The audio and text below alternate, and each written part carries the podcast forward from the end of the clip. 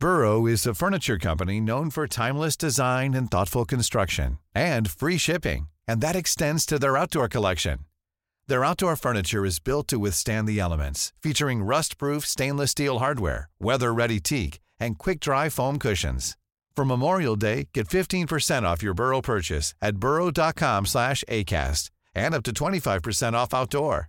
That's up to 25% off outdoor furniture at burrow.com slash ACAST. Hiring for your small business? If you're not looking for professionals on LinkedIn, you're looking in the wrong place. That's like looking for your car keys in a fish tank. LinkedIn helps you hire professionals you can't find anywhere else, even those who aren't actively searching for a new job but might be open to the perfect role. In a given month, over 70% of LinkedIn users don't even visit other leading job sites. So start looking in the right place. With LinkedIn, you can hire professionals like a professional. Post your free job on linkedin.com slash people today.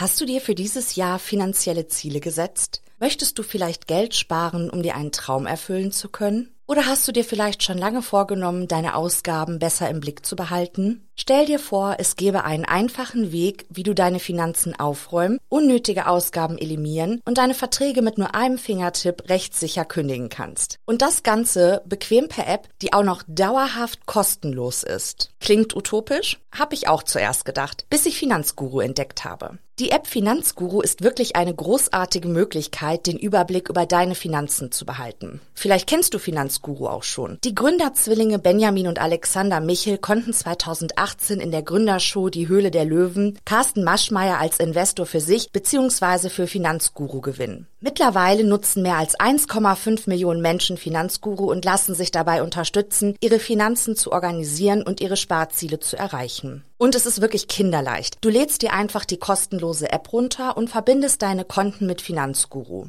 Dabei ist es völlig egal, ob es sich um ein Girokonto, Kreditkarte, Depot oder Kryptobörse handelt. Um deine Daten musst du dir übrigens keine Sorgen machen. Dank eines Drei-Stufen-Sicherheitskonzeptes sind sie bestmöglich geschützt. Niemand außer dir kann deine Daten bei Finanzguru sehen. In der App werden all deine Einnahmen und Ausgaben automatisch kategorisiert und übersichtlich dargestellt. Finanzguru zeigt dir auch alle deine Verträge an. Und in der App kannst du sogar überflüssige Abschlüsse per Fingertipp rechtssicher kündigen und hast wieder ein paar Euro gespart. Und für nur 2,99 Euro monatlich kannst du mit Finanzguru dein Geldmanagement auf das nächste Level heben. Du bekommst mit Finanzguru Plus eine Fülle von leistungsstarken Funktionen, wie zum Beispiel detaillierte Budgetanalysen und personalisierte Finanztipps. So behältst du die Kontrolle über dein verfügbares Budget. Und das Allerbeste, mit meinem Code MORD3 kannst du als Neukundin oder Neukunde Finanzguru Plus drei Monate statt nur sieben Tage kostenlos testen. Einfach die App downloaden, dein Konto verknüpfen und im Reiter Mehr meinen Gutscheincode MORD3 einlösen. Warte aber nicht zu lange, denn der Code MORD3 ist nur 30 Tage lang gültig. Den Link zur App und alle wichtigen Infos habe ich dir in die Show Notes in meinen Linktree gepackt.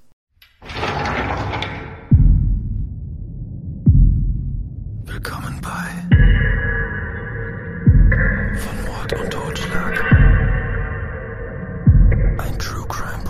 Podcast. Von und mit Steffi. Hallo meine Lieben, schön, dass ihr wieder eingeschaltet habt. Ihr habt bestimmt schon am Titel erkannt, dass ich diese Folge in zwei Teile splitte. Aber bevor euch gleich der Schweiß ausbricht, ich weiß ja, dass viele von euch geteilte Episoden total furchtbar finden, ich kann euch beruhigen.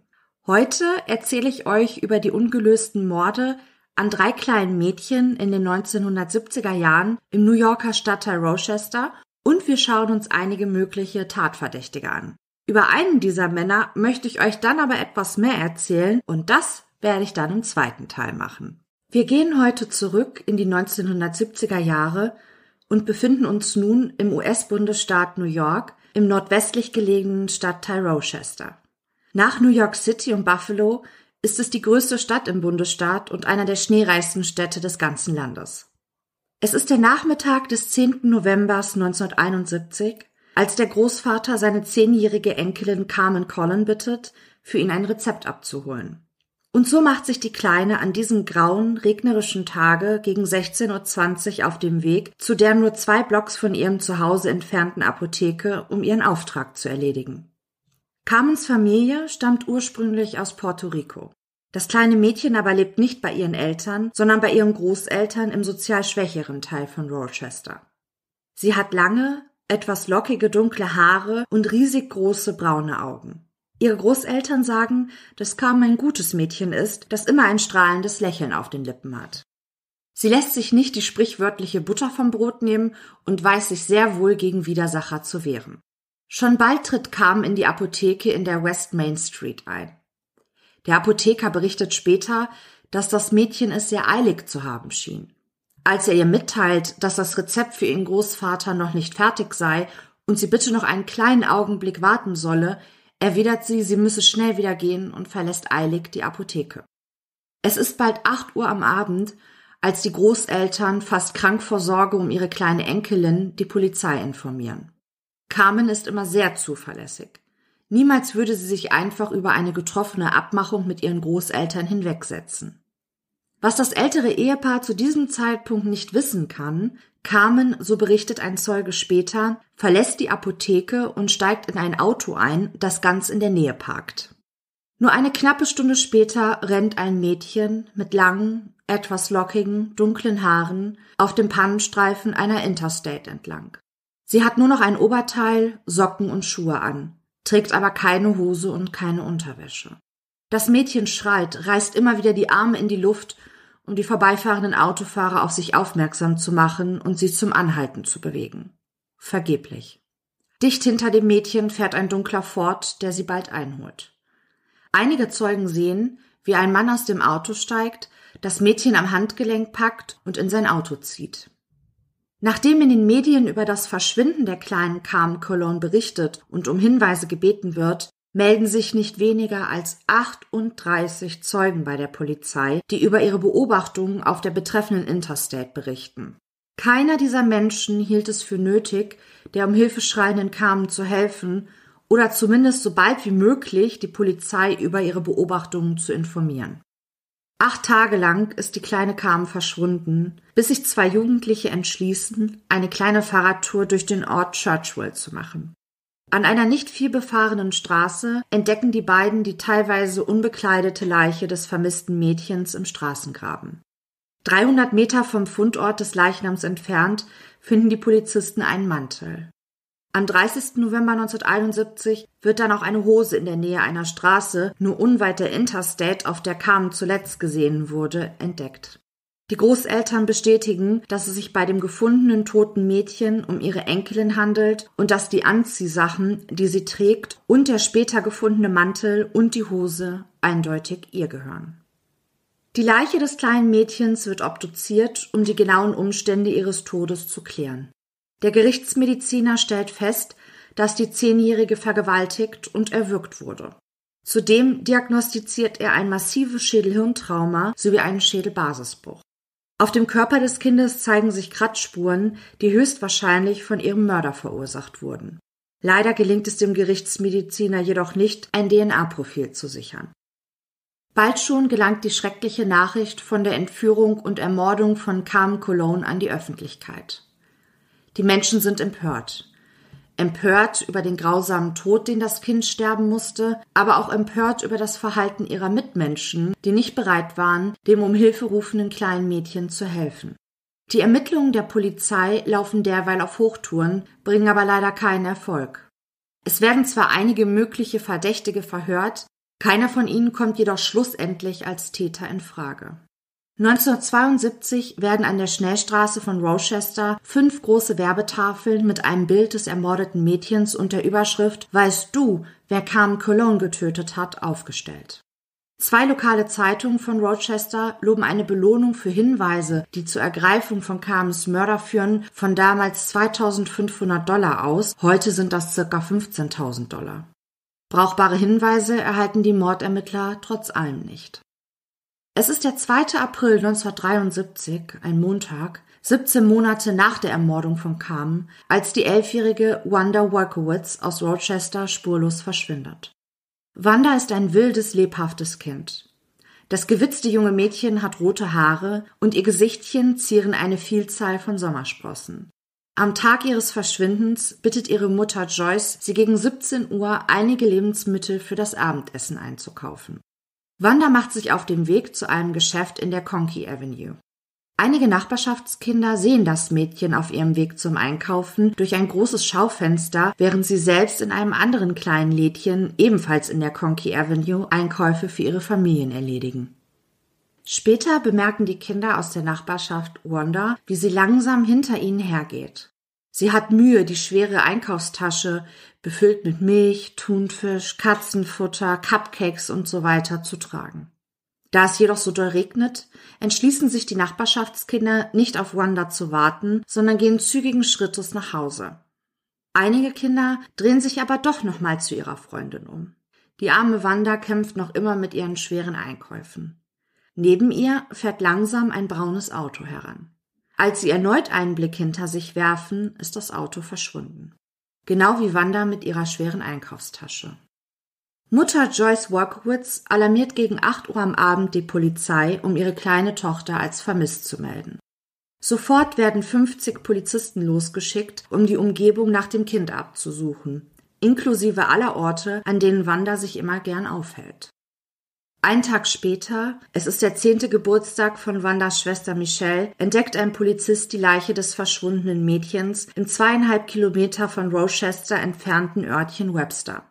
Sie liegt am Fuße einer steilen Böschung. Nach der Position, in der ihr Körper gefunden wird, gehen die Ermittler davon aus, dass sie wahrscheinlich aus einem Auto herausgeschubst wurde und dann die steile Böschung heruntergerollt ist. Ihr Leichnam ist vollständig bekleidet. Die Leiche von Wanda wird obduziert. Der Gerichtsmediziner stellt mehrere Abwehrverletzungen fest. Das Mädchen wurde vergewaltigt. Offensichtlich hatte der Täter sie dann im Anschluss wieder angekleidet. Der Mediziner kann Spermaspuren und einige Schamhaare sichern.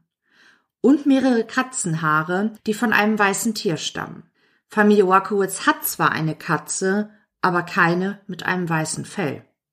Bei der Untersuchung des Mageninhalts des toten Kindes kommt heraus, dass sie vor ihrem Tod eine Art Pudding gegessen haben muss. Auch das kann sich ihre Mutter nicht erklären. Es lässt nur einen Schluss zu. Der Mörder muss dem Mädchen vor seiner Ermordung etwas zu essen gegeben haben. Der Tod, so stellt der Gerichtsmediziner fest, erfolgt durch Strangulation des Halses. Von hinten. Als mögliches Tatwerkzeug kommt ein Gürtel in Frage. Diesmal ist die Belohnung für sachdienliche Informationen deutlich höher. Insgesamt 10.000 US-Dollar heute entspräche das rund 58.000 US-Dollar, werden ausgelobt. Und es melden sich tatsächlich einige Zeugen, die die Aussage der Nachbarskinder stützen. Auch sie hatten am betreffenden Tag ein Mädchen gesehen, auf die die Beschreibung Wanders passte. Sie stand an der Beifahrertür eines braunen Fahrzeuges und unterhielt sich mit dem Fahrer. Eine Zeugin berichtet, sie habe am Abend des Verschwindens, irgendwann zwischen 17.30 Uhr und 18 Uhr, eine auffällige Beobachtung gemacht. Sie sah, wie ein Mann ein kleines Mädchen, die Wanda ähnlich sah, in sein Auto zog. Allerdings handelte es sich bei dem Auto um einen hellen Dodge. Eingegriffen oder die Polizei informiert hat sie aber nicht. Die Bevölkerung von Rochester fragt sich langsam, ob die Entführung und Ermordung möglicherweise vom gleichen Täter begangen wurden. Doch auf Nachfrage der Medien wiegelt die Polizei diesen Verdacht ab. Zum gegenwärtigen Zeitpunkt gebe es keine Hinweise, dass die beiden Vorkommnisse im Zusammenhang stünden könnten. Sieben Monate später, am 26. November 1973, wird die elfjährige Michelle Maenza aus Rochester am Nachmittag von ihrer Mutter als vermisst gemeldet. Das mollige Mädchen mit den braunen Haaren und haselnussbraunen Augen gilt als eher schüchtern. Das süße Mädchen ist stolz, als ihre Mutter Carolyn ihr erlaubt, das erste Mal nach der Schule allein nach Hause zu gehen. Bevor sie zurück nach Hause kommt, bittet ihre Mutter sie, zum Einkaufszentrum Goodman Plaza zu gehen und nachzufragen, ob jemand dort ihre Handtasche abgegeben hat. Diese hat sie verloren. Michelle ist stolz, dass ihre Mutter ihr so viel Verantwortung überträgt. Doch das Mädchen kehrt nie wieder nach Hause zurück. Michelles Onkel berichtet, dass er seine Nichte auf dem Parkplatz des Einkaufszentrums getroffen habe. Er habe ihr angeboten, sie nach Hause zu fahren, doch Michelle lehnte das Angebot ab. Sie wollte den kurzen Weg lieber zu Fuß gehen. Nur zehn Minuten, nachdem Michelle mit ihrem Onkel gesprochen hat, bemerkt eine Zeugin ein weinendes Mädchen, das auf die Beschreibung von Michelle passt, auf dem Beifahrersitz eines beigen oder braunen Autos. Das Auto stand an einer Kreuzung und fuhr dann mit hoher Geschwindigkeit die Ackerman Avenue entlang, bevor es in die Weber Avenue abbog und die Zeugin es aus den Augen verlor. Und es meldete sich ein weiterer Zeuge, der eine seltsame Begegnung am Tage des Verschwindens mit einem Mann und einem Mädchen hatte, das Michelle gewesen sein könnte. Es ist gegen 17.30 Uhr, als der Zeuge ein Auto am Straßenrand bemerkt. Scheinbar hat das Auto eine Panne, er glaubt zu sehen, dass ein Reifen platt ist. Neben dem Auto steht ein Mann, der ein Mädchen fest am Handgelenk hält. Der Zeuge hält an. Er steigt aus seinem Auto aus und geht auf den Mann und das Mädchen zu, um ihnen seine Hilfe anzubieten. Doch der Mann kommt bedrohlich auf den Zeugen zu und so entschließt sich dieser, wieder in sein Auto einzusteigen und wegzufahren. Offensichtlich ist seine Hilfe hier nicht erwünscht. Der Zeuge kann der Polizei gegenüber aber gute Angaben zu dem Mann machen, sodass eine Ganzkörperskizze von dem eventuellen Entführer von Michelle angefertigt werden kann. Der Zeuge beschreibt den möglichen Täter als einen weißen Mann mit dunklen Haaren. Er trägt einen ungepflegten Bart. Vor allem seien ihm die langen, dreckigen Fingernägel des Mannes ins Auge gefallen. Das Alter schätzt der Zeuge zwischen 25 und 35 Jahren. Die Größe mutmaßt er auf circa 1,82 Meter, das Gewicht auf circa 75 Kilo. Bekleidet war der Mann mit einer blauen Weste, Jeanshose und braunen Cowboystiefeln. 24 Kilometer von Rochester entfernt in Macadam wird dann am 18. November 1973 die vollständig bekleidete Leiche der kleinen Michelle gefunden. Sie liegt mit dem Gesicht nach unten in einem Straßengraben neben einer Landstraße. Einige Meter weiter die Straße hinunter liegt ihr Mäntelchen am Straßenrand. Die Polizei glaubt, dass der Mörder, nachdem er sich der Leiche von Michelle entledigt hat, im Weiterfahren bemerkte, dass ihr Mantel im Auto zurückgeblieben war und ihn daraufhin einfach achtlos an den Straßenrand geschmissen hatte. Auch Michelles Leichnam wird obduziert. Der Gerichtsmediziner stellt an ihrem Körper stumpfe Gewalteinwirkungen fest. Genau wie bei Wanda zeigt sich, dass auch Michelle vor ihrer Ermordung vergewaltigt und dann wieder angezogen worden war.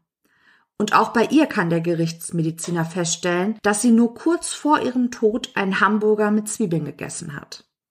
Zudem wurde auch dieses Mädchen von hinten stranguliert. Als mögliches Tatwerkzeug komme ein dünnes Seil in Betracht. Und ebenfalls wie bei Wanda finden sich Spermaspuren auf der Kleidung des Kindes und wieder konnten weiße Fellhaare einer Katze gesichert werden. Betrachtet man nun diese drei Mordfälle, von denen ich euch gerade erzählt habe, genauer, dann kann man einige Gemeinsamkeiten erkennen. Alle drei Mädchen stammten aus armen katholischen Familien, in dem nur ein Elternteil anwesend war. Wanda lebte mit ihrer Mutter und ihren beiden jüngeren Schwestern zusammen. Ihr Vater war verstorben. Michelle wohnte gemeinsam mit ihrer Mutter und ihrem Bruder zusammen. Der Vater hatte die Familie verlassen. Im Fall von Carmen lebte sie sogar bei ihren Großeltern, also keines ihrer beiden Elternteile war für sie da. Von allen drei Opfern wird berichtet, dass sie eher Außenseiter waren, die nur wenige Freunde hatten und auch leider häufig gemobbt wurden. Auch waren bei allen drei Kindern die schulischen Leistungen nicht gut. Bei allen drei ermordeten Mädchen handelte es sich um Kinder zwischen zehn und elf Jahren, die an grauen, regnerischen Tagen zwischen 15 Uhr und 17.30 Uhr verschwanden. Alle drei Leichen wurden in verschiedenen, aber angrenzenden Stadtteilen zu Rochester in ländlichen Gegenden gefunden. Alle drei Opfer wurden sexuell missbraucht, bevor sie getötet wurden.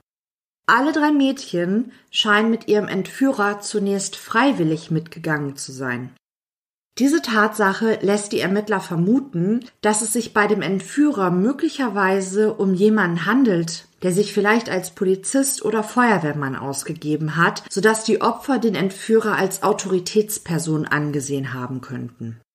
Aber die wohl auffälligste Gemeinsamkeit in diesen Mordfällen bei allen drei Opfern war der erste Buchstabe des Vor- und Nachnamens und des Auffindeortes identisch. Carmen Cologne, gefunden in Churchville, also C, C, C. Wanda Walkowitz, gefunden in Webster, also W, W, W. Und Michelle Maenza, gefunden in Macedon, also M, M, M. Und so kam die Mordserie auch zu ihrem Namen, The Double Initial Murders from Rochester, New York. Manche glauben sogar, dass der Mörder seine Opfer nicht nur nach den Anfangsbuchstaben des Vor- und Nachnamens auswählte, sondern dass ihm auch die Reihenfolge der Ermordung wichtig war und es sich um ein Akronym handeln könnte.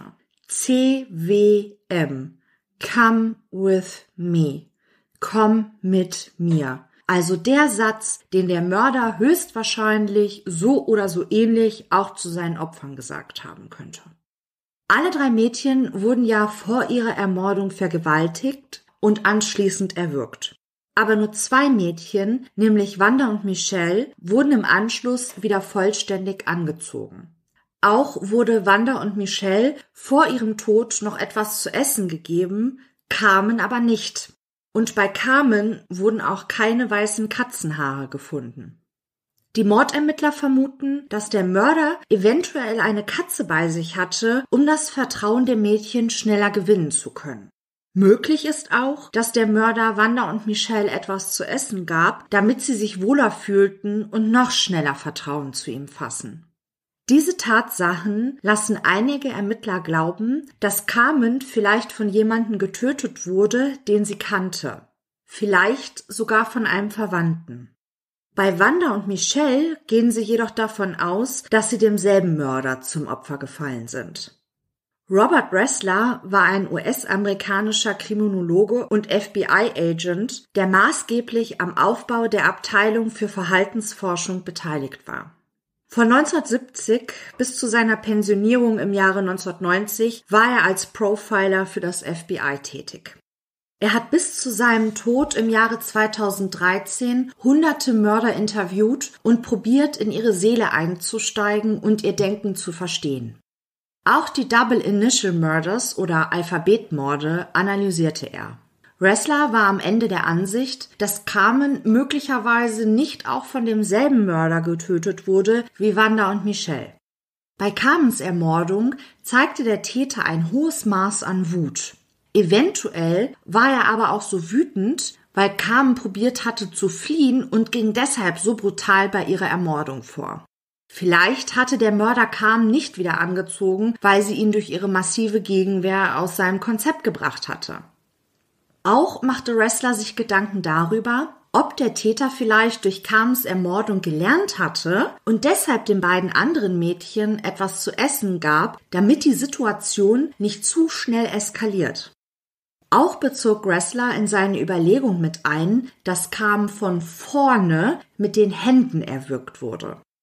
Wanda und Michelle hingegen wurden mit einem Gürtel oder einem Seil von hinten stranguliert. Ressler erstellte für Carmens Mörder also ein eigenes Täterprofil, das besagte, dass sie ihren Mörder wahrscheinlich kannte. Er sei zum Tatzeitpunkt zwischen 25 und 30 Jahre alt und besitze eine durchschnittliche bis niedrige Intelligenz. Zudem sei er alkoholabhängig und habe ein explosives Temperament. Bei Wanda und Michels Mörder ging Ressler davon aus, dass es sich um einen durchschnittlich intelligenten Mann handele. Möglicherweise sei dieser Mann auch bereits wegen geringerer Sexualstraftaten wie zum Beispiel Exhibitionismus auffällig geworden. Von der Vermutung, dass der Mörder seine Opfer wegen ihrer Initialien ausgewählt haben könnte, hielt Ressler nichts. Er war der Ansicht, dass der Mörder sowohl bei den Entführungen als auch bei den Tötungen und dem späteren Ablegen der Leichen nicht planvoll und organisiert vorgegangen war. Im Laufe der Zeit wurden viele Männer verdächtigt, der mögliche Double Initial Murder bzw. der Mörder von Carmen Cologne zu sein. Beginnen wir mit Miguel Colon oder auch Onkel Miguel. Er wurde des Mordes an seiner Nichte Carmen verdächtigt. Er kaufte vor dem Mord ein Auto, das dem Fahrzeugtyp, das auf der Interstate gesehen wurde, ähnelte. Kurz nachdem Carmens Leiche gefunden wurde, reinigte er sein Auto von innen und außen mit einer starken Reinigungslösung. Einem Freund gegenüber äußerte Miguel, er habe in Rochester einen großen Fehler begangen. Kurz darauf verließ er die USA und kehrte in seine Heimat Puerto Rico zurück. Die Ermittler sorgten dafür, dass er im März 1972 zurück nach Rochester ausgeliefert wurde. In dem Zeitraum von Carms Verschwinden konnte Miguel nämlich kein Alibi vorweisen. Aber es gab auch keine handfesten Beweise, die ihn des Mordes an seiner Nichte überführen konnten. Zumindest sah der Staatsanwalt das so. Die Mordermittler waren sich sicher, dass es genügend Indizien gab, die gereicht hätten, um den Fall zumindest einer Grand Jury vorlegen zu können. Die Grand Jury entscheidet in den USA in einem nicht öffentlichen Verfahren, ob die von der Staatsanwaltschaft vorgetragenen Tatsachen ausreichen, um eine Anklage zu erheben und einen Prozess durchzuführen. Aber wie gesagt, dazu kam es eben nie. Hinweise oder Vermutungen, dass Miguel auch der Mörder von Wanda und Michelle war, gab es jedoch nie. 1991, Miguel war da 44 Jahre alt, schoss er seinen Schwager und seine Frau an. Beide überlebten. Miguel erschoss sich nach dem Angriff auf seine Angehörigen selbst. Dann geriet Dennis Termini in den Fokus der Ermittler. Termini war ein Serienvergewaltiger, der zwischen 1971 und 1973 mindestens 14 Mädchen im Teenageralter missbrauchte. In den Medien brachte dem 25-jährigen Feuerwehrmann aus Rochester die Vergewaltigungsserie den Namen The Garage Rapist ein. Es war bekannt, dass er in den Jahren der Morde ein beiges Auto fuhr und in der Nähe von Carmen Cologne lebte. Nur fünf Wochen nach dem Mord an Michelle versuchte Termini ein junges Mädchen mit vorgehaltener Waffe zu entführen. Da diese aber so laut schrie, konnte sie ihn von seinem Vorhaben abschrecken.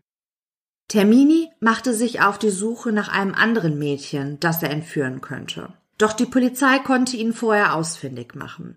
Es begann eine Verfolgungsjagd, doch schlussendlich schoss Termini sich vor seiner Verhaftung selbst in den Kopf. Sein Auto wurde auf forensische Beweise hin untersucht und tatsächlich konnten auch dort Haare einer weißen Katze gesichert werden. 2007 wurde seine Leiche exhumiert, um eine DNA-Probe zu nehmen. Diese Probe wurde dann mit der gefundenen DNA bei Wanda verglichen. Das Ergebnis war jedoch negativ. Für den Mord an Michelle war Termini sicher nicht verantwortlich. Im Fall von Carmen und Wanda gab es nicht genug DNA für einen Vergleich.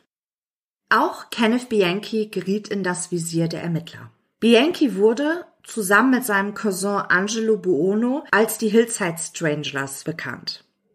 Zwischen 1976 und 1979 wurden in Los Angeles zehn Frauen im Alter von 18 bis 28 Jahren auf die jeweils gleiche Art und Weise ermordet.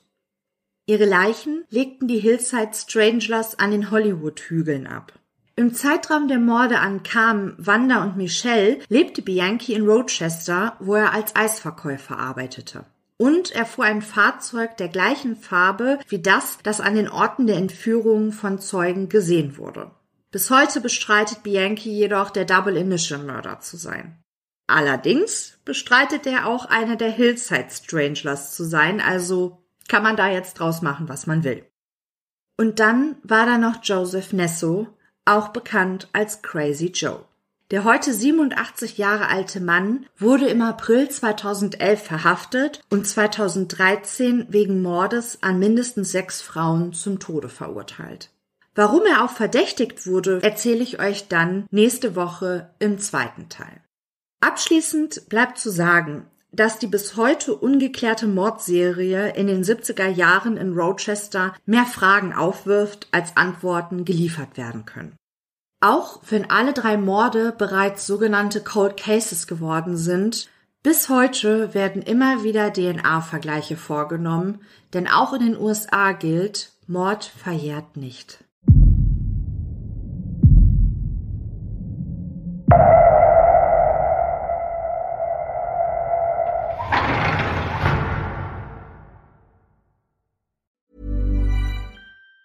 Planning for your next trip? Elevate your travel style with Quince. Quince has all the jet setting essentials you'll want for your next getaway, like European linen, premium luggage options, buttery soft Italian leather bags, and so much more. And it's all priced at 50 to 80% less than similar brands. Plus, Quince only works with factories that use safe and ethical manufacturing practices. Pack your bags with high-quality essentials you'll be wearing for vacations to come with Quince. Go to quince.com slash trip for free shipping and 365-day returns.